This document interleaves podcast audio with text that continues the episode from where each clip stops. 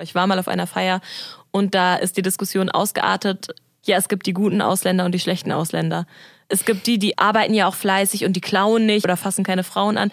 Und mir ist keine andere Möglichkeit mehr eingefallen, als jetzt aus dieser Situation zu flüchten, weil ich dachte, ich möchte nie wieder etwas mit euch zu tun haben und ich weiß auch nicht, wie ich mit euch jemals bei einer Diskussion auf eine Wellenlänge kommen soll. Famillionaires. Ein Podcast von Bremen Next. Hallo und herzlich willkommen zu einer neuen Folge Famillionaires, dem Podcast, der euch durchs chaotische Familienleben und Überleben begleitet. Auf Spotify, Apple Music, in der ARD Audiothek und überall, wo es Podcasts gibt. Und direkt zum Anfang der Folge bringen wir uns jetzt mal in eine richtig schöne Stresssituation, die meisten von uns, würde ich behaupten, kennen. Geil, Stresssituationen lieben wir. Finden wir ganz toll. Also, ihr sitzt am Esstisch. Das ist eine große Familienfeier. Da sitzen Onkels, Tanten, Cousins, eure Eltern, Großeltern. Und plötzlich fällt das Thema auf euren Teller. Und die Frage kommt auf, wo ist denn da das Fleisch? Wo sind denn die guten Vitamine? Wie, du isst jetzt vegan? Ist das überhaupt nicht Körperverletzung? Und was isst du denn überhaupt noch? Und plötzlich wird dieses Familienessen zur Riesendiskussion über Essensgewohnheiten, über Corona, Rassismus und komische, verrückte politische Ansichten. Und am Ende sind alle angepisst. Ja. Aber genau über solche Situationen wollen wir heute sprechen. Wir reden nämlich darüber, was passiert, wenn wir merken, dass unsere Werte vielleicht nicht mehr denen unserer Familie entsprechen. Wir reden darüber, wie Diskussionen ausarten können, wie wir vielleicht unterschiedliche Meinungen besser diskutieren können, damit die Familienharmonie am Ende nicht komplett im Arsch ist. Und wir haben nicht nur unsere Geschichten zum Thema dabei, sondern auch ein paar von euren. Wir haben nämlich auf Instagram zum Thema aufgerufen. Und außerdem haben wir uns noch ein paar Tipps für die Folge von einem echten Mediator, also jemandem, der im Streit vermittelt, dazu geholt, um vielleicht ein paar Lösungsansätze zu finden. Und gleich zu Anfang, ich glaube, es ist normal, dass wir alle unseren eigenen Wertekosmos entwickeln, weil unsere Erfahrungen prägen unsere Werte und wir machen andere Erfahrungen als zum Beispiel unsere Eltern oder unsere entfernten Onkels und Tanten. Ja, und leben vor allem ja auch in einer ganz anderen Zeit, in der sich voll viele Dinge gewandelt haben. Und ich glaube, das ist auch irgendwie das Krasse, warum Diskussionen entstehen. Am Anfang unseres Lebens teilen wir halt die exakt gleichen Werte wie unsere Eltern, weil wir ja von denen lernen. Und dann kommt auf einmal dieser Bruch und so gibt es dann auf einmal Konflikte. So hat mir das zumindest Mediator René Zimmermann aus Bremen erklärt. Am Anfang sind unsere Eltern unsere ersten Götter. Und das wandelt sich natürlich Stück für Stück. Wir werden autonomer, wir werden schlau. Und oft ist es ja so, dass tatsächlich dann die Jugendlichen auch Themen für sich entdecken, die die Erwachsenen vielleicht in ihrer Generation nicht so richtig auf dem Schirm hatten. Zum Beispiel Genderfragen, zum Beispiel auch die Frage danach, was ist eigentlich Alltagsrassismus, das wird man doch noch sagen dürfen und so weiter. Und da müssen Eltern tatsächlich erstmal sich mit zurechtfinden und in gewisser Weise anerkennen, dass ihre Kinder durchaus teilweise auf Augenhöhe agieren. Und das ist diese Zeit, die ganz, ganz schwierig ist für alle Beteiligten. Ich kann mir schon vorstellen, dass das voll krass ist, wenn Eltern auf einmal feststellen, die hört jetzt irgendwie ganz andere Musik als wir, konsumiert irgendwelche sozialen Medien, die ich nicht verstehe und lernt darüber Dinge, die ich nicht verstehe. Ja, oder auch alleine dieses von zu Hause ausziehen und Erfahrungen machen. Als Beispiel, man ist neu und alleine in eine große Stadt gezogen und hat dann ja auch das ganze Ambiente von der Stadt und Freunde mit unterschiedlichen Lebensweisen, Kulturen und Religionen und vielleicht sind eure Eltern auch in einem anderen Land aufgewachsen, wie das zum Beispiel bei mir der Fall ist. Also meine Eltern haben 26 Jahre in Kasachstan gelebt und ich nur 3. Und das heißt, meine Eltern sind mit einer ganz anderen Kultur, mit einem anderen Alltag aufgewachsen und natürlich auch mit anderem Essen und einer anderen Essenskultur. Mhm. Also zum Beispiel Fleischessen ist halt komplett normal, weil wir hatten einen Hof mit Tieren und die wurden dann geschlachtet und gegessen. Und bei uns beiden ist es jetzt zum Beispiel ein bisschen anders. Und da kommen wir eigentlich auch schon zum Thema so dumme Sprüche in Sachen irgendwie vegetarischer oder veganer Ernährung. Und ehrlich gesagt, wenn ich eine Liste machen müsste mit all diesen bescheuerten Sprüchen, die ich schon mal gehört habe, und ich würde jedes Mal 1 Euro dafür bekommen, wenn jemand zu mir gesagt hat, du isst meinem Essen das Essen weg. Isst du eigentlich nur Salat? Von Salat schrumpft der Bizeps. Ich schwöre. Wie viel Geld hättest du dann? Ich wäre fucking reich wie Kylie Jenner wahrscheinlich. Nee, im Ernst. Also das sind ja wirklich die Sprüche, die man ständig kassiert. Bei mir wurde ja, ich habe es glaube ich in einer Podcast-Folge schon mal erzählt, sogar schon mal aus der Bibel zitiert, um mir zu beweisen, dass es falsch ist, kein Fleisch zu essen, weil Gott gab dem Manne das Tiere, damit er sich ernähre oder so. Und ich war so richtig schockt. Und auf der anderen Seite, weißt du, wenn du dann mal einen Spruch zurückbringst, als Veganerin oder Vegetarierin, dann ist gleich die Mega-Diskussion, warum du alle Menschen belehren und missionieren musst und sowieso diese Klugscheißerei, wo ich so denke, Alter, ihr geht mir die ganze Zeit auf den Sack, lasst mich doch einfach essen, was ich essen will. Ja, es ist so belastend, vor allem, weil wenn man Menschen was mitgibt darüber, dann ist das ja eigentlich auch immer so, guck mal, was du noch essen kannst oder probier das mal aus. Ich habe noch niemals in meinem Leben zu jemandem gesagt, wie kannst du nur Fleisch essen? Mach das nicht. Oder ich bin auch noch nicht durch eine Familienfeier gerannt mit so einem Schild, wo drauf steht, Massentierhaltung ist Mord. Ihr kleinen Penner, was ist so nackt mit einem Mantel wie bei Peter in diesem ganzen Ding. Ja, ich habe mich auch noch nicht ans Buffet nackt gekettet. Also ich versuche da tolerant zu sein gegenüber anderen, die eine andere Ernährungsweise haben als ich, aber das Gleiche wünsche ich mir ja auch. Ja. Wir sind aber nicht die Einzigen, die das erleben. Wir haben nach euren Geschichten gefragt und wir haben auch eine Nachricht von Jana dazu bekommen.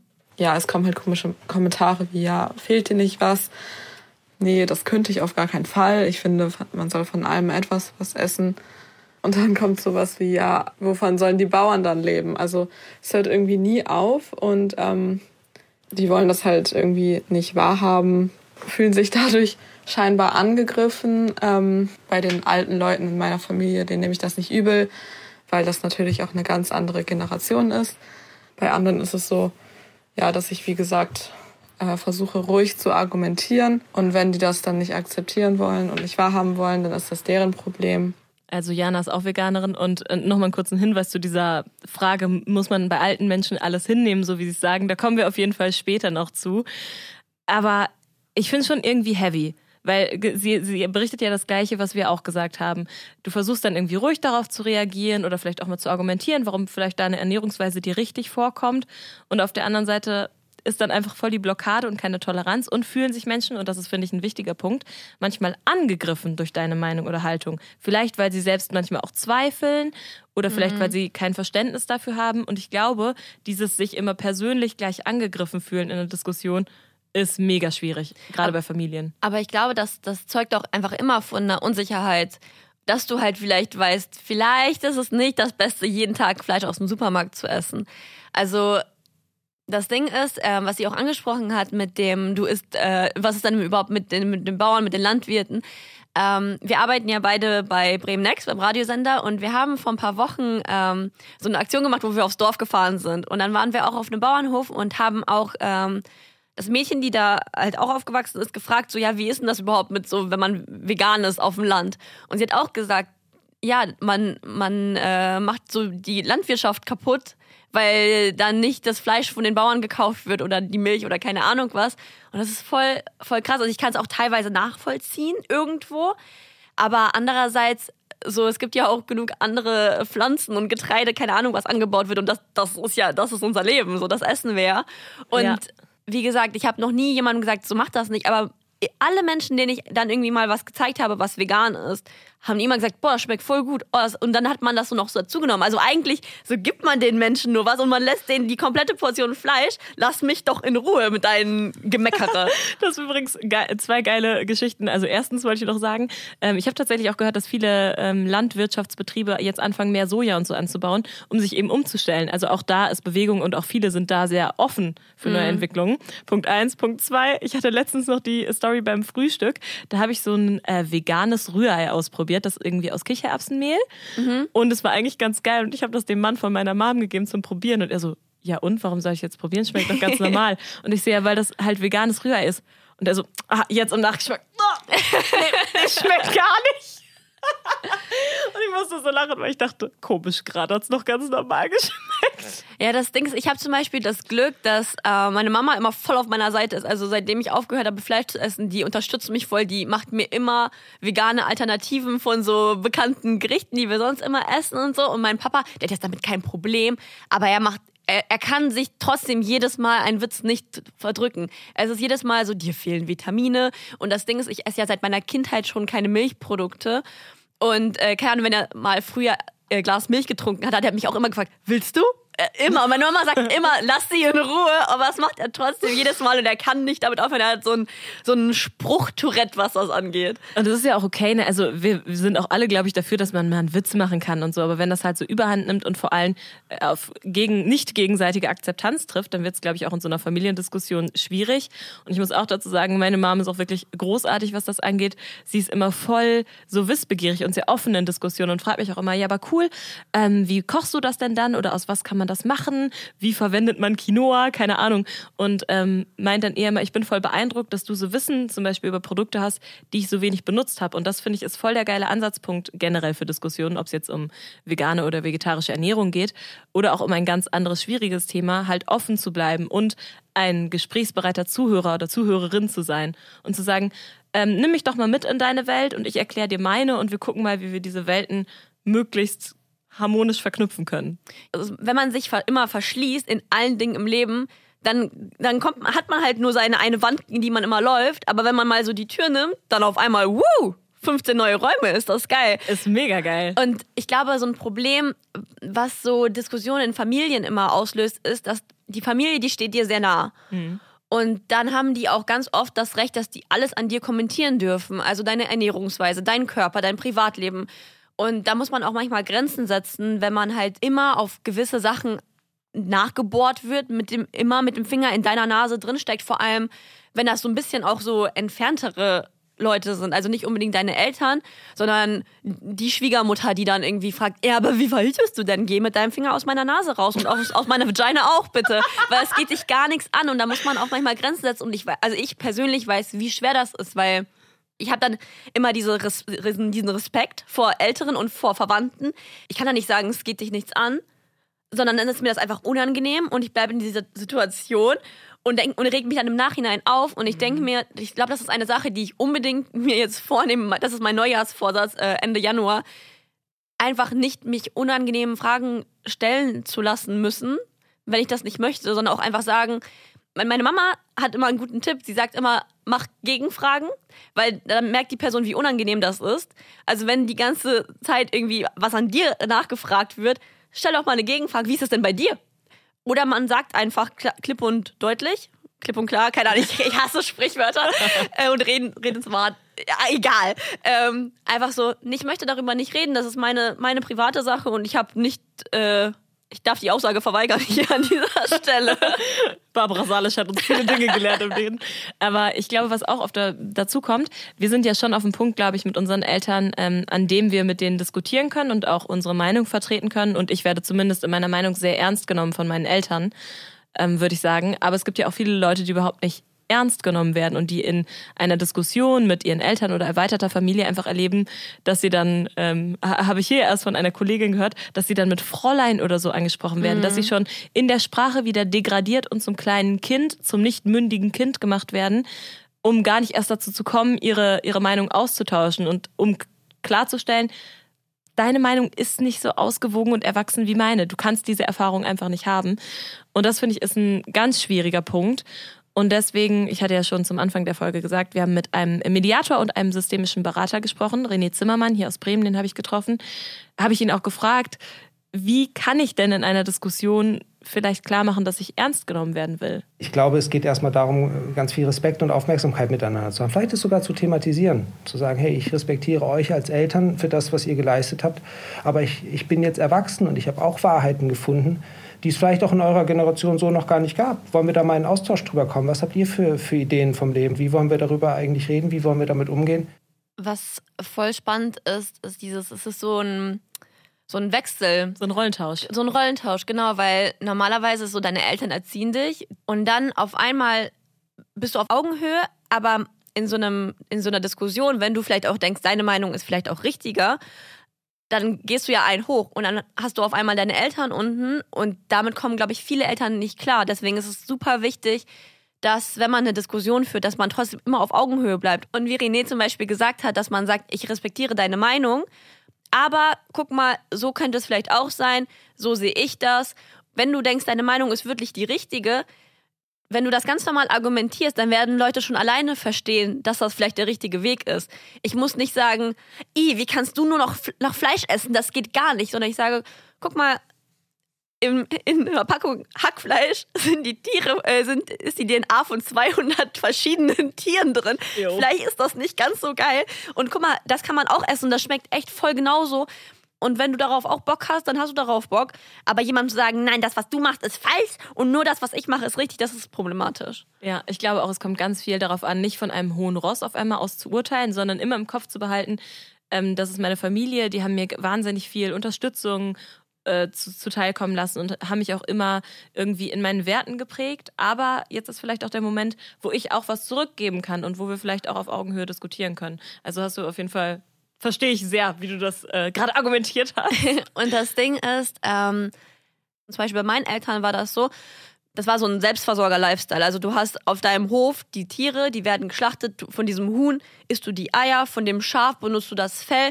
Und wenn du ein Tier auch schlachtest, dann benutzt du alles davon. Also dann wird der letzte Knochen benutzt für dies und für das. Also da wird nichts weggeschmissen. Und das ist halt auch so eine sehr nachhaltige Art und Weise, wie man aufwächst. Oder man hat nicht irgendwie Sachen von da und da importiert oder sich zugeschickt oder ist dahin gefahren. Und hat so Plastiktüten gekauft. Genau. Die achten voll auf Nachhaltigkeit und auch nicht, dass man irgendwie Plastik wegwirft oder Sachen wegschmeißt oder keine Ahnung was. Aber ich denke mir zum Beispiel, wenn man mit wenig Geld aufwächst, dann kaufst du oft im Supermarkt ein und dann kannst du halt auch zum Beispiel nur Supermarktfleisch kaufen. Dann kannst du nicht zum Schlachter gehen oder ins Fleischfachgeschäft und da was kaufen. Ja. Sondern dann ist das normal, weil du hast gar keine anderen Ressourcen und dann musst du auch irgendwie anders damit umgehen, wenn du dann auf einmal hast du dann einen Job und hast dich irgendwie getrennt von diesem Hartz-IV-Leben zum Beispiel und stehst jetzt finanziell besser da, da kannst du nicht zu deinen Eltern sagen, wie kannst du das machen, sondern genau, ich glaube, man muss immer Verständnis aufbringen, in welchem Kontext diese Diskussion stattfindet. Ja. Mit welchen Menschen, mit welchen Erfahrungswerten. Wobei ich glaube, so Ernährung, das ist ja jetzt noch ein leichtes Thema, in das wir einsteigen in Familiendiskussionen. Schwieriger wird es ehrlich gesagt bei so Themen, die uns allen am Herzen liegen, wie zum Beispiel Rassismus, weil in einer perfekten Welt würden wir uns wünschen, dass alle Menschen gleich behandelt werden. Aber das ist leider nicht so auf unserer Welt. Und deswegen ist es, glaube ich, auch wichtig, dass wir uns alle dafür einsetzen, dass diese Welt ein Stück besser wird. Und deswegen ist es auch umso enttäuschender, wenn wir gerade in unserer eigenen Familie womöglich feststellen müssen, dass da doch noch Vorurteile bestehen oder eine Unsicherheit. Und wir haben ja auch beide schon Partner gehabt oder haben Partner, die aus einem anderen Land kommen. Und das wurde zum Glück von unserer Familie auch akzeptiert. Aber wir haben in unserer Schwiegereltern-Kennenlernen-Folge, die ihr vielleicht gehört habt und wenn nicht, dann tut es, besprochen, dass es in vielen Familien ein Problem ist, dass der Partner nicht akzeptiert wird, wenn er aus einem anderen Land kommt. Vor allem, wenn es keine White-Passing-Person ist, also eine Person, die nicht weiß aussieht. Oh, und da habe ich ehrlich gesagt eine richtig schlimme Story zu, wo ich mal in so eine Diskussion geraten bin. Und ich muss dazu sagen, weil es mir ultra unangenehm ist, das war nicht auf einer Familienfeier meiner Familie, aber ich war mal auf einer Feier und da ist die Diskussion ausgeartet, in Hinsicht so, ja, es gibt die guten Ausländer und die schlechten Ausländer. Also es gibt die arbeiten ja auch fleißig und die klauen nicht oder die sind nicht kriminell oder fassen keine Frauen an. Und mir ist die Kinnlade runtergefallen, weil ich dachte, ich kann nicht fassen, dass ihr so argumentiert und dass ihr so denkt. Ja. Und dann sagst du 2, 3 Sachen dazu, dann geht das unter in so einer Diskussion. Und mir ist keine andere Möglichkeit mehr eingefallen, als jetzt aus dieser Situation zu flüchten, weil ich dachte, ich möchte nie wieder etwas mit euch zu tun haben und ich weiß auch nicht, wie ich mit euch jemals bei einer Diskussion auf eine Wellenlänge kommen soll. Ja, das Ding ist halt auch, es gibt auch einfach Diskussionspartner, da kannst du sagen, was du willst, das ist egal und dann ist es auch manchmal, glaube ich, besser zu gehen, aber es ist so schwer bei so einem Thema. Weil, keine Ahnung, wenn man in so eine hitzige Diskussion, was Thema Ernährung angeht oder so, dann ist es einfach zu gehen, weil ich denke mir, scheißegal, ich esse jetzt trotzdem kein Fleisch, egal was du sagst und lass mich in Ruhe. Aber es ist so krass bei Rassismus, weil da kann man einfach nicht ruhig sein und das ist so schwer, wie geht man dann damit um einfach? Ja, und vor allem, da gibt es halt auch in meiner Welt keine andere Haltung zu oder keine Entschuldigung für, denn wir sind alle Menschen und wir haben sollten alle die gleichen Rechte haben und dass das nicht so ist, ist eine Farce, das ist einfach nur schlimm. Und deswegen ist, glaube ich, auch gerade Rassismus ein Diskussionsthema, wo wir manchmal an unsere Grenzen stoßen, vielleicht auch in der eigenen Familie. Und deswegen habe ich auch da nochmal René gefragt, den systemischen Berater und Mediator, was denn passiert, wenn du wirklich an den Punkt kommst, nach 123 geführten Diskussionen zu dem Thema, wenn man einfach gerade nichts verändern kann. Manchmal ist es tatsächlich so, dass die eigenen Eltern Ansichten zeigen, die tatsächlich so gar nicht mit der eigenen Welt sich konform sind und man sich die Köpfe heiß redet und Stunden um Stunden diskutiert und trotzdem nicht zueinander findet. und dann auch vielleicht einfach ein Stück weit zu akzeptieren, ja, da kommen wir nicht zusammen, was haben wir denn aber jenseits dessen auch noch? Vielleicht sieht das in ein paar Wochen anders aus, vielleicht müssen wir uns doch mal wieder auf ein anderes Thema konzentrieren, wenn es ist, dass man gemeinsam Fußball guckt oder ein neues Hobby gemeinsam sucht, also irgendeine andere Grundlage des Zusammenlebens zu finden. Und ich glaube, das geht, gerade wenn es jetzt um nicht so hitzige emotionale Themen geht, wie vielleicht grundlegende Werte, die man hat, dann kann man vielleicht auch sagen, gut, wir klammern das Thema aus und sprechen über die Dinge, in denen wir uns ähnlich sind und versuchen irgendwie später nochmal darüber zu reden. Last-Exit-Strategie ist natürlich dann erstmal einen Kontaktabbruch zu machen oder zu sagen, ich kann jetzt gerade erstmal nicht mehr bei euch vorbeikommen, weil mich das doll verletzt und beschäftigt, wie ihr redet. Aber das ist natürlich auch der Worst Case, über den wir hier reden, weil ich glaube, viele Familien sind schon eigentlich auch offen dazu, Neues zu lernen.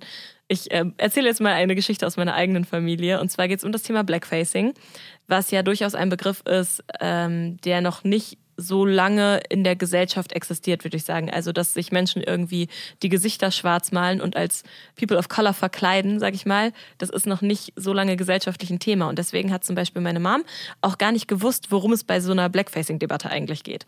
Und unser Beispiel war, an dem wir quasi so auf das Thema gekommen sind, diese WDR-Sendung, Die Letzte Instanz, wo sehr viele weiße Personen sehr viel rassistische Sachen ausgepackt haben. Unter anderem, habt ihr bestimmt gesehen, alle. Thomas Gottschalk, der erzählt hat, er hätte sich ja mal als Jimi Hendrix verkleidet auf einer Kostümparty und hätte da zum ersten Mal gewusst, wie sich ein schwarzer Mann fühlt. Und alle Menschen waren natürlich so, nein, du wirst nicht fühlen können, wie sich ein schwarzer Mann fühlt, denn du hast nie diese rassistischen Erfahrungen gemacht und du hast seine Identität als ein Kostüm missbraucht. Und es gab einen großen Aufschrei. Und dann habe ich meiner Mom erklärt, was halt so schlimm daran ist, an diesem Problem Blackfacing. Dann haben wir auch darüber gesprochen, dass es eben strukturellen Rassismus gibt, dass weiße oder weiß gelesene Personen vielleicht nicht diesen strukturellen Rassismus erleben können, denn wir wurden noch nie diskriminiert bei der Wohnungssuche. Wir sind noch nie in den Club reingekommen aufgrund unserer Hautfarbe. Und da hat meine Mama aber auch was Interessantes gesagt in der Diskussion, was ich nicht über ihre Geschichte wusste. Denn meine Mama hat so ganz dunkelbraune, fast schwarze Haare und dunkelbraune Augen. Sie hat einen sehr anderen Phänotypen als ich. Sie sieht sehr anders aus. Und dann hat sie mir erzählt, dass sie in der Schule oft solche rassistischen Beleidigungen an den Kopf geworfen bekommen hat, als Kind aus dem Dschungel und Molukken und sowas bezeichnet worden ist. Und dass Jungs hinter ihr hergerannt sind. Und das ist natürlich dann eine Erfahrung, von der ich nicht wusste, dass meine Mutter sie gemacht hat. Und da musste ich auch ein Stück weit zustimmen und sagen, okay, du hast scheinbar schon sowas Ähnliches erlebt. Und trotzdem haben wir dann darüber diskutiert, was struktureller Rassismus eigentlich ist. Und ich habe ja dann eben auch erklärt, diese ganze Blackfacing-Geschichte, am Ende waren wir uns einig. Und es ist eine klassische Lernkurve passiert, denn End of Story. Ein paar Tage später saß meine Mom morgens auf ihrem Trimm-dich-Rad und war im Sport machen im Keller und hatte eine Aktivkohlemaske im Gesicht. Und ihr Mann kam runter in den Keller und meinte so, was machst du da? Das ist Blackfacing, das darfst du nicht. Aber hat das so aus Herzen ernst gemeint. Und dann hat sie natürlich aufgeklärt über diese Maske, aber da ist eine Lernkurve passiert. Also Die beiden haben sich mit dem Thema beschäftigt. Und es ist irgendwie so eingesickert in ihre Köpfe und das fand ich mega cool. Das ist ja auch irgendwie das Wichtige, dass man darüber redet. Und ich glaube, niemand von uns ist erstens perfekt, was irgendwie so Rassismus vermeiden angeht, weil jeder macht Fehler und das ist auch voll normal, Fehler zu machen. Und deswegen ist auch so diese Cancel Culture so schlimm und problematisch, weil nur weil jemand einmal einen Fehler gemacht hat, weil er etwas nicht wusste, sondern wichtiger ist halt, wie die Menschen dann danach damit umgehen, wie sie reflektieren und vielleicht auch sich damit auseinandersetzen, was da überhaupt falsch gelaufen ist. Genau, und ich glaube auch, wenn man so ein paar Jahre zurückguckt, würde man auch jetzt Sachen nicht mehr irgendwie sagen oder denken oder machen, die man mal gemacht hat, weil man da einfach noch nicht so aufgeklärt war und weil das Thema auch gesellschaftlich noch nicht so krass war. Und es ist trotzdem nicht Aufgabe zum Beispiel von schwarzen Leuten, diese Erziehung oder diese Aufklärung vorzunehmen, sondern muss jeder von uns aktiv sein. Deswegen ist es, glaube ich, die Aufgabe auch von jedem von uns, wenn wir in unserer Familie irgendwie Rassismus riechen oder erfahren, dass man da was sagt und dass man halt Diskussionen führt. Und was voll krass ist, meine Mama wurde als Kind auch immer Mowgli genannt. Also die haben auf jeden Fall Gemeinsamkeiten zu deiner Mama. Meine Eltern kommen ja auch beide aus einem anderen Land und meine Mama sieht halt auch wirklich auch... Sie hat auch super schwarze Haare, dunkle Augen. Was ich aber ganz interessant finde, ich glaube, das war 2015, war ja diese große Flüchtlingswelle in Deutschland, wo ja auch wirklich viel falsch gelaufen ist, wo einfach zu viele Menschen da waren, denen man nicht die Hilfe geben konnte. Und dann, ich weiß, das war halt einfach so ein super gesellschaftliches Ding, wo sich auch viele aufgeregt haben. Meine Mama hat dann auch gesagt, bei dieser Flüchtlingssituation, was ihre Sicht auf die Dinge ist, also meine Eltern sind mit mir auch vor vielen Jahren nach Deutschland gekommen und wir haben im Asylheim gelebt, im Flüchtlingsheim. Wir haben nichts gehabt, gar nichts. Man hat seine 3 Sachen, die man mitgebracht hat, aus Kasachstan gehabt. Es hat sich niemand um einen gekümmert. Es war ein Scheißegal. Meine Eltern haben seit Tag 1 hier gearbeitet. Ich hatte am Anfang eine Tagesmutter, war voll viel auch alleine als Kind, weil meine Eltern arbeiten mussten seit Tag 1. Und sie meinte, viele, die in dieser Welle hierher gekommen sind, denen wurde viel, sehr, sehr, sehr viel gegeben vom Staat, sehr viel finanzielle Unterstützung. Bei ihr auf der Arbeit zum Beispiel waren auch viele, die wurden mit dem Taxi zur Arbeit gebracht und so weiter und so fort. Und dann hat sie gesagt, das ist krass, weil sie musste sich halt super viel anpassen, die musste sich den Arsch aufreißen und hatte dann das Gefühl, okay, andere müssen das nicht. Und meine Eltern zum Glück sind jetzt dann, also können das trotzdem differenzieren und haben dann nichts gegen die Menschen, aber schon gegen diese Struktur und durch diese politische Geschichte, die problematisch finden, was ich zum Beispiel auch nachvollziehen kann, wenn man in der Situation ist. Aber ich weiß, dass bei ganz, ganz, ganz, ganz vielen ausländischen Personen das dazu führt, dass sie zum Beispiel die AfD wählen, obwohl sie selber Ausländer sind, wo man eigentlich denkt, hey, das passt ja gar nicht zusammen.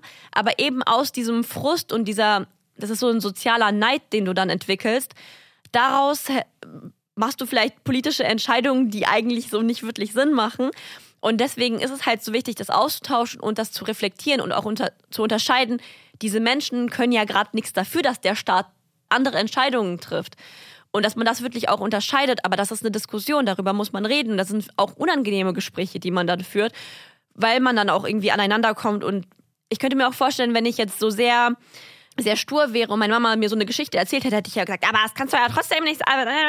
Und nee, ich habe es dann angenommen und gedacht, okay, ich kann es irgendwie nachvollziehen, aber das Glück ist halt auch, wie gesagt, dass meine Mama dann trotzdem nichts gegen die Menschen hat. Aber wenn jetzt meine Mama sagen würde, ja, und die Ausländer sind daran schuld und die Flüchtlinge, dann weiß ich auch nicht, wie ich dann damit reagiert hätte, ob ich dann auch so ruhig bleiben könnte oder keine Ahnung was. Also es ist ein sehr, sehr schwieriges Thema und ich glaube, wenn irgendjemand von uns mit einem Satz einen Menschen, der rassistisch ist, nicht mehr rassistisch machen könnte, in einem Satz, dann würden wir auch, glaube ich, nicht mehr hier sitzen, sondern dann wären wir, keine Ahnung, Mutter Teresa und hätten einen Nobelpreis bekommen. Deswegen, es ist ein Prozess und das ist auch wichtig, das im Kopf zu haben, dass jemand, der wirklich sehr stur in seinen Ansichten ist, dass man den nicht mit einem Satz irgendwie bekehren kann, sondern man muss es immer wieder ansprechen, immer wieder, auch wenn es ein unangenehmes Gespräch ist. Und dann kommt man hoffentlich dem Ziel ein bisschen näher. Und dabei natürlich auch wie du jetzt beim Beispiel deiner Eltern erwähnt hast, die Erfahrung der Menschen im Blick behalten. Wenn deine Eltern nämlich eine sehr schlechte Erfahrung gemacht haben, als sie hier nach Deutschland damals eingewandert sind, dann muss ich zumindest auch hinterfragen, wie ging es denn euch damals damit? Und muss dann vielleicht auch bei mir mit einem Beispiel belegen, guck mal, ich kenne die und die Person, vielleicht kommt man auch mal zusammen ins Gespräch und die hat das so erlebt und das ist auch nicht so alles so einfach, wie es scheint und so ein bisschen gegenseitiges Verständnis wieder wecken, weil ich glaube, nur mit einem belehrenden Zeigefinger kommen wir halt leider alle nicht weiter.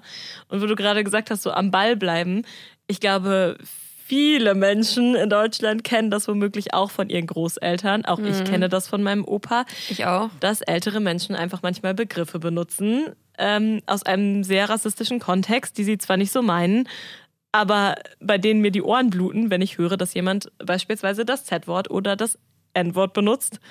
Und auch da ist ja mal die große Frage, okay, so meinetwegen, dieser Mann ist jetzt 89 Jahre alt, soll ich da denn jetzt noch angreifen und erklären, hey Opa, wir wissen doch beide, diese Wörter benutzt man nicht mehr, denn das ist sehr verletzend und stammt auch aus einem sehr schlimmen Kontext. Ich glaube, man kann sich ein bisschen von der Hoffnung verabschieden, dass das wirklich nochmal so ein kompletter Sinneswandel passiert. Aber ich glaube, es ist nie zu spät, etwas gegen Rassismus zu sagen. Also egal, ob die Person jetzt 100 ist oder 12. Ich glaube, man muss es in keinem Lebensalter akzeptieren. Wichtig ist einfach, dass man dann für sich einsteht und für das, was man glaubt und sagt, du Opa, man sagt eben bestimmte Wörter nicht mehr. Das kann ja sein, dass dann der Großvater auch sagt, ach ja, ihr jungen Leute, ihr habt immer was Neues, erzähl doch mal ein bisschen mehr. Also da kann ja auch eine Neugierde da sein. Da kann natürlich auch erstmal ganz schroffe Ablehnung sein. Ach, das haben wir immer so gemacht. Da muss man mal nachfragen, wie habt ihr das denn gemacht und was hat sich denn verändert und macht das vielleicht auch Angst, was sich verändert? Oft führt so eine sehr schroffe Ablehnung, das gilt dann für Großeltern als auch für Eltern, uns zu dem Thema Angst. Wenn wir sie darin ernst nehmen, ich höre, hinter dem Ärger ist auch ein bisschen Sorge, dass du vielleicht nicht mehr so richtig mitkommst mit dem, was in der Welt passiert. Ich nehme dich aber in die Hand. Ich zeige dir ein paar Sachen. Und das ist gar nicht so schwer und es tut auch gar nicht weh. Dann mag das schon ein ganz guter Weg sein und bedeutet auch wieder Verbindung zu der Person. Vor allem müssten doch auch gerade so Opas und Omas wissen, dass nur etwas irgendwann, wenn es irgendwann mal so war, jetzt nicht mehr so ist, weil die hatten auch mal irgendwann keine Falten und haben jetzt welche oder hatten auch mal fittere Knochen oder so. Und also, dazu aber, ne, also mein Opa, der weiß zum Beispiel auch ganz genau, wie schlimm das ist für Menschen, die hierher fliehen müssen. Also, dass sie aus einer schlimmen Situation kommen. Mein Opa musste auch während des Krieges, wurde er als Kind in die Slowakei gebracht und so und wusste auch gar nicht, wo links und rechts ist und was er da eigentlich macht und hat sehr viel Verständnis. Meine Großeltern zum Beispiel waren in ihrem Dorf die einzigen Menschen, die da hingegangen sind, als ein Geflüchtetenheim da eröffnet wurde und sich da zum Kaffee und Kuchen mit denen getroffen haben und mit Händen und Füßen geredet haben, weil ich weiß genau, bei meinem Opa stecken gar keine rassistischen Gesinnungen dahinter, sondern er benutzt einfach Begriffe, die er als Kind einfach gehört hat.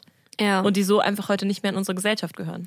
Ja, und ich glaube, es ist trotzdem einfach wichtig, das jedes Mal irgendwie nochmal anzusprechen und zu sagen, nee, man benutzt das nicht mehr, weil das zu erklären und vielleicht, wenn man das 15 Mal erklärt hat, vielleicht sagt es dann die Person einmal weniger und das ist ja auch schon was. Und auch wenn es das Verhalten von anderen nicht besser macht, wir müssen uns in der Hinsicht, glaube ich, alle an die eigene Nase packen, weil jüngere Menschen nutzen ganz, ganz viele Wörter, die auch nicht in Ordnung sind. Zum Beispiel Wörter wie behindert als Beleidigung, schwul als Beleidigung, Spasti und so weiter. Macht das einfach nicht. Das sind auch Beleidigungen, was, glaube ich, ganz, ganz, ganz viele überhaupt nicht wissen. Und ich habe ganz viele Leute in meinem Freundeskreis, die das immer noch benutzen. Und ich habe das auch selber alles benutzt. Ich wollte gerade sagen, ich kann mich da auch nicht ausklammern. Also ich habe auch schon mal eins dieser Wörter als Beleidigung oder benutzt oder als Synonym für dumm oder so.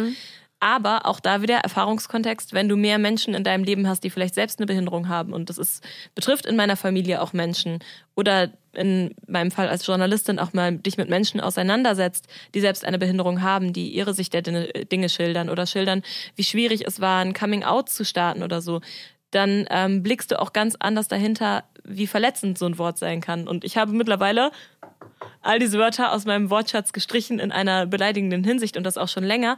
Und ich weise auch Menschen darauf hin. Ja. Also auch wenn das manchmal so klugscheißermäßig klingt, aber das ist wichtig und das ist auch echt nicht schwer, so ein Wort durch ein anderes zu ersetzen in unserer Sprache. Es ist ein Training. So, wir haben auch 1000 Beleidigungen. Du musst nicht sagen, etwas ist behindert. Wir haben 1500 Beleidigungen. Du kannst so viele andere Wörter einsetzen. Zum Beispiel, statt zu sagen, du Spasti, kannst du sagen, du Spaten. Du blöde Schubkarre. Also es gibt richtig viel, die kann man auch richtig gut betonen. Wir machen euch mal auf unserem Instagram-Kanal eine Liste. Bessere Beleidigungen. Mit besseren Beleidigungen. Und wie gesagt, es ist wichtig, dass wir nicht nur unsere Familie belehren, sondern auch unsere Freunde, weil das ist auch unsere Familie und auch da sind viele Fehler. Und uns auch selbst. Und vor allem auch uns selbst. Weil erst dann können wir gut unsere klugscheißerischen Hinweise weitergeben. Ja, ist so.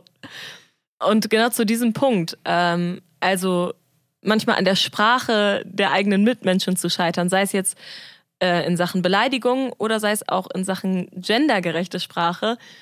Das kennen, glaube ich, auch viele von uns. Und zu dem Thema haben wir auch von Marie eine Nachricht bekommen, die sagt, für mich ist das manchmal einfach schwierig, dass meine Eltern meine Diskussion rund um genderneutrale Sprache nicht verstehen. Ich glaube, ich könnte das schon fast so einen Generationskonflikt nennen. Ich bin halt mit anderen und vielleicht auch weniger Normen aufgewachsen als meine Eltern, in Bezug jetzt auf LGBTQ+ zum Beispiel. Und daher ist es zum Beispiel für mich gar keine Frage, dass ich versuche, eine genderneutrale Sprache zu verwenden.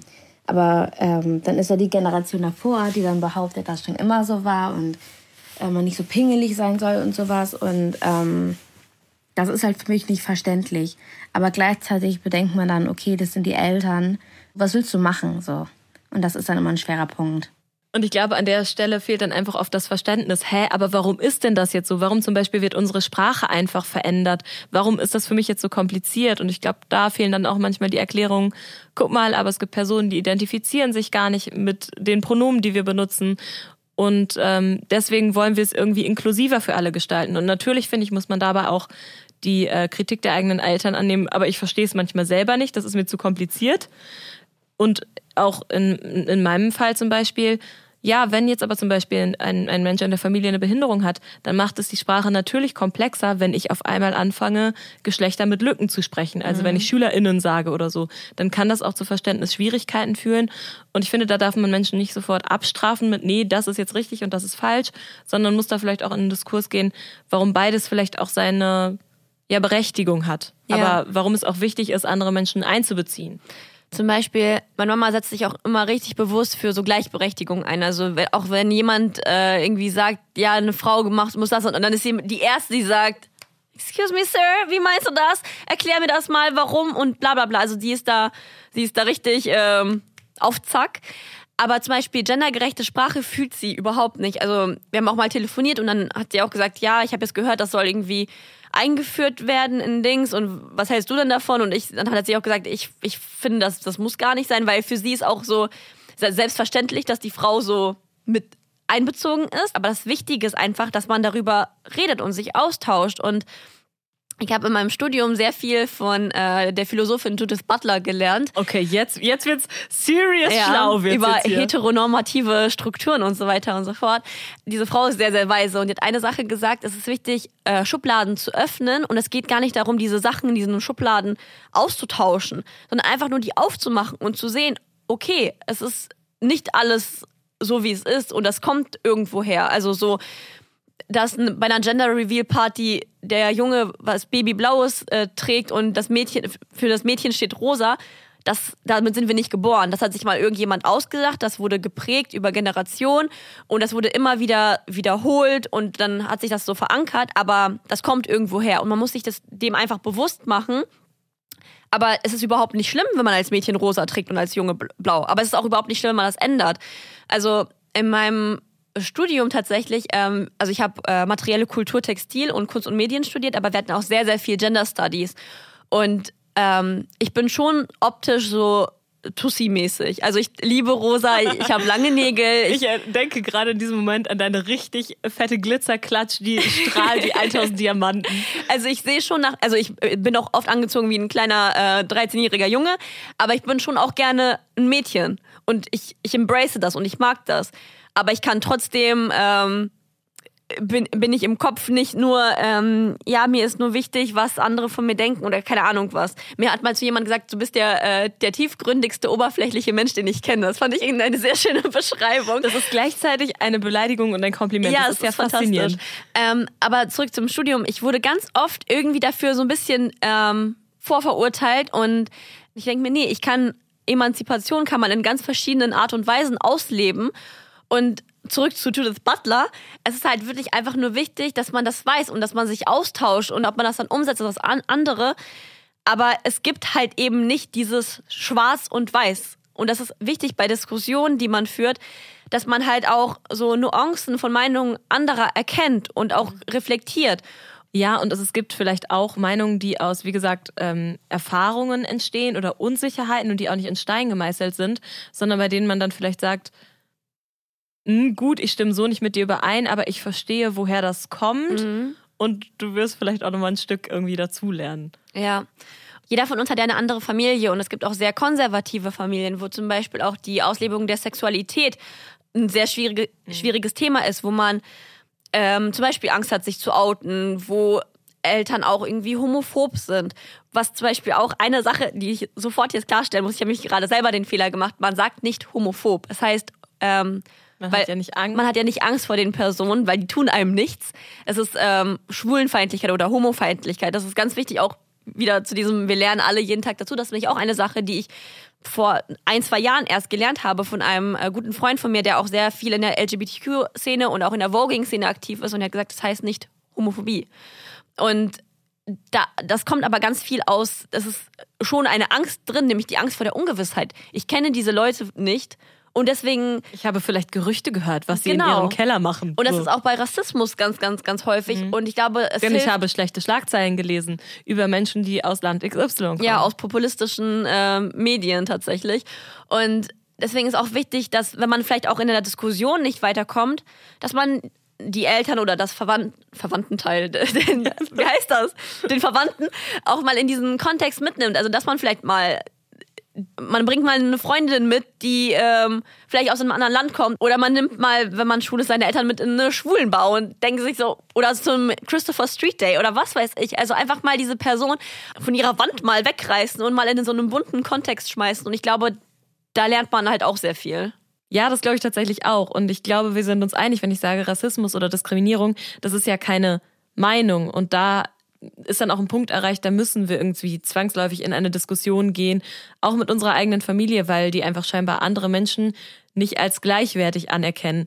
Und um abschließend jetzt nochmal ein paar Tipps zu geben, wie ihr eine Diskussion führen könnt, würde ich sagen, hauen wir nochmal welche raus. Gerne. Als allererstes ist natürlich wichtig zu schauen, wann der geeignete Zeitpunkt ist. Denn das ist das, was Kinder manchmal so ein bisschen übersehen. Eltern haben natürlich ihr eigenes Leben, ihre eigenen Sorgen. Gucken, wann passt es? Was passiert gerade bei meinen Eltern? Haben die gerade einen Kopf dafür? Haben die gerade Zeit dafür? Dann tatsächlich. Gibt es überhaupt eine Ebene, so miteinander ins Gespräch zu bekommen? Oft ist es in Familien so, dass ja, viel Hektik da ist. Alle so ihr eigenes Ding auch machen, man selten zusammenkommt. Wenn man zusammenkommt, viele Themen besprochen werden sollen. Also tatsächlich einen Rahmen zu schaffen, in dem das auch möglich ist, miteinander zu sprechen. Mal zu sagen, hey, habt ihr mal Zeit? Ich würde mich gerne mal in Ruhe mit euch unterhalten.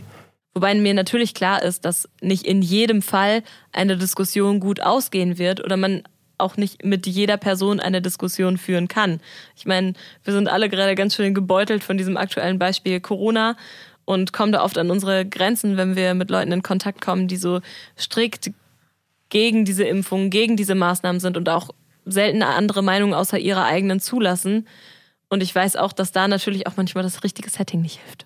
Ja, vor allem, das ist, ich glaube, es ist auch ein bisschen leicht gesagt, so schafft das richtige Setting, weil oft entstehen Diskussionen ja auch im Gespräch. Mhm. Und dann kannst du ja nicht sagen, Moment, lass mich kurz hier diese 4 Pfeile aufstellen und das ist jetzt hier unser ruhiger Raum, das ist schwer umzusetzen. Das sind Sachen, die man im Kopf haben kann, vor allem auch, wenn man irgendwie anfängt eine Diskussion, die auch dann direkt lauter wird, dass man dann auch einfach vielleicht sagt, lass uns doch einfach mal jetzt hier aufhören. Ich glaube, wir kommen hier nicht weiter.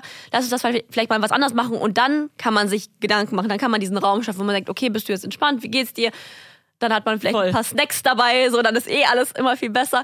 Ich glaube, das ist eher für so einen Fall. Ja, wenn man sich bewusst vornimmt, eine Diskussion zu führen. Ich glaube, wenn das auf einer Familienfeier zum Beispiel so eskaliert, dann gibt's auch ehrlich gesagt nur die Möglichkeit zu sagen, ich brauche einen Drink oder ich muss mal kurz aufs Klo. Also um dann manchmal auch sich aus der Situation rauszunehmen, um jetzt nicht die Situation komplett eskalieren zu lassen. Ja. Auch wenn man weiter dabei bleibt, diese Diskussion müssen wir dringend nochmal führen, weil ich drehe durch bei dem, was ich hier höre. Und du hast auch gerade eben schon ein Thema Corona angesprochen. Ich glaube, das ist auch ein Gesprächsthema, was für sehr, sehr, sehr viele Diskussionen und Streit sorgt. Tatsächlich ein Beispiel aus meiner Familie ist diese Impfdiskussion, also meine Eltern hatten sich direkt im Sommer impfen lassen und meine Tante zum Beispiel, die hatte irgendwie gewartet, so ist ja auch ihr gutes Recht, aber sie war so, wieso habt ihr denn euch schon impfen lassen? Und meine Mama war von Anfang an so, ich muss mich sowieso impfen lassen, dann mache ich es einfach jetzt, dann habe ich meine Ruhe. Und meine Tante war dann so ein bisschen so, wieso hast du das gemacht? Also so ein bisschen mit so einem Unterton. Und dann haben die tatsächlich jetzt im Winter Corona bekommen und da war auch schon die Regel, dass du zum Beispiel auch nicht mehr das bezahlt bekommst. Also es gab dann keine bezahlte Quarantäne mehr, weil so quasi du wusstest ja selber, wenn du ungeimpft bist, ist es dein eigenes Risiko.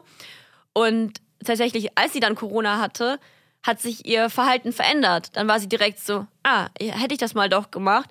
Und ich glaube, ganz oft ist es auch so, du kannst mit Argumenten sagen, was du willst. Oft müssen Personen halt erst fühlen oder etwas wirklich mit eigenen Augen sehen, um das zu verstehen. Deswegen auch vorhin mein Beispiel mit, versucht mal Leute mit diesem, vor dem sie Angst haben oder was sie nicht kennen, einfach mal zu konfrontieren und dann checkt man oft, es ist doch nicht nur das alles, was ich gehört habe, was ich irgendwie gelesen habe, sondern wenn man wirklich damit konfrontiert ist, ändert sich auch oft die Meinung.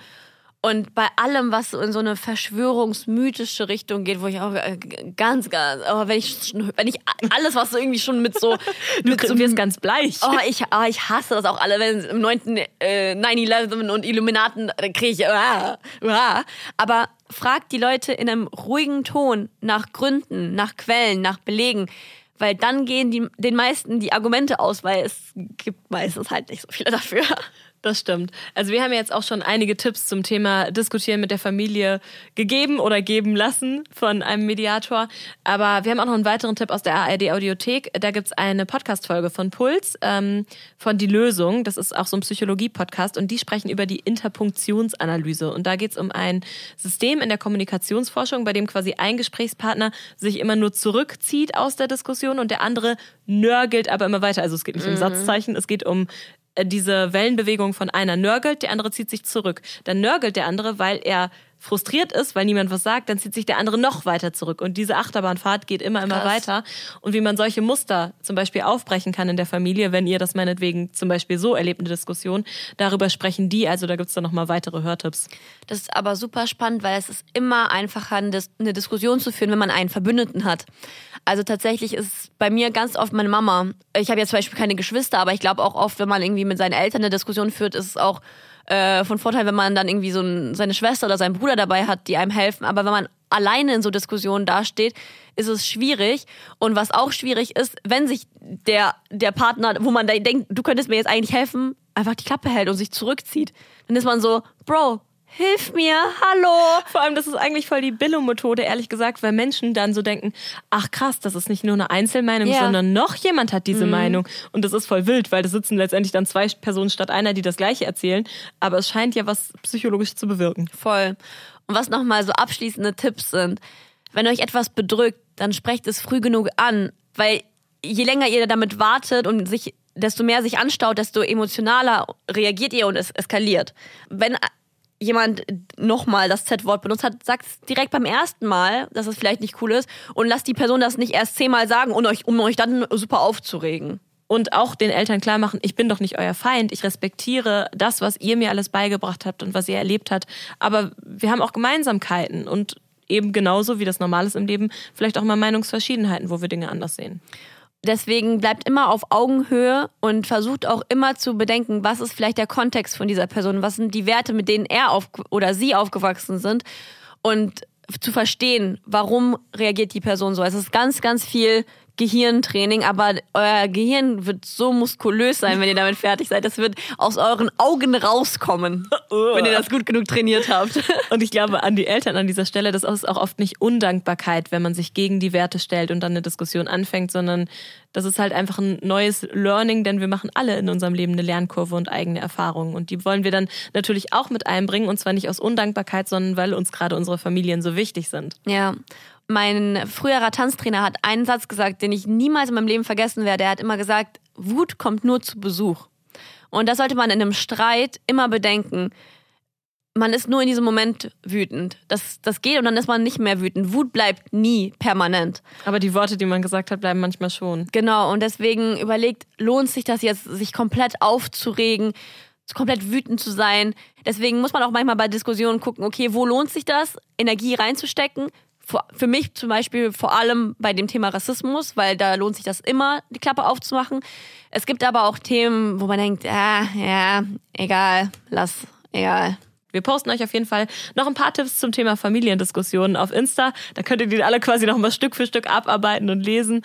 Folgt uns da also, falls ihr es noch nicht tut. Und ansonsten würde ich sagen, gebt uns vielleicht auch mal 5 Sterne hier bei Spotify, wenn ihr uns hier gerade hört. Oder gebt uns auch einfach mal ein bisschen Liebe. Oder? Freuen wir uns drauf. Wir hören uns wieder in 2 Wochen mit einer neuen Folge Famillionaires in der ARD Audiothek und überall, wo es Podcasts gibt. Bye, bye. Ciao. Famillionaires. Ein Podcast von Bremen Next.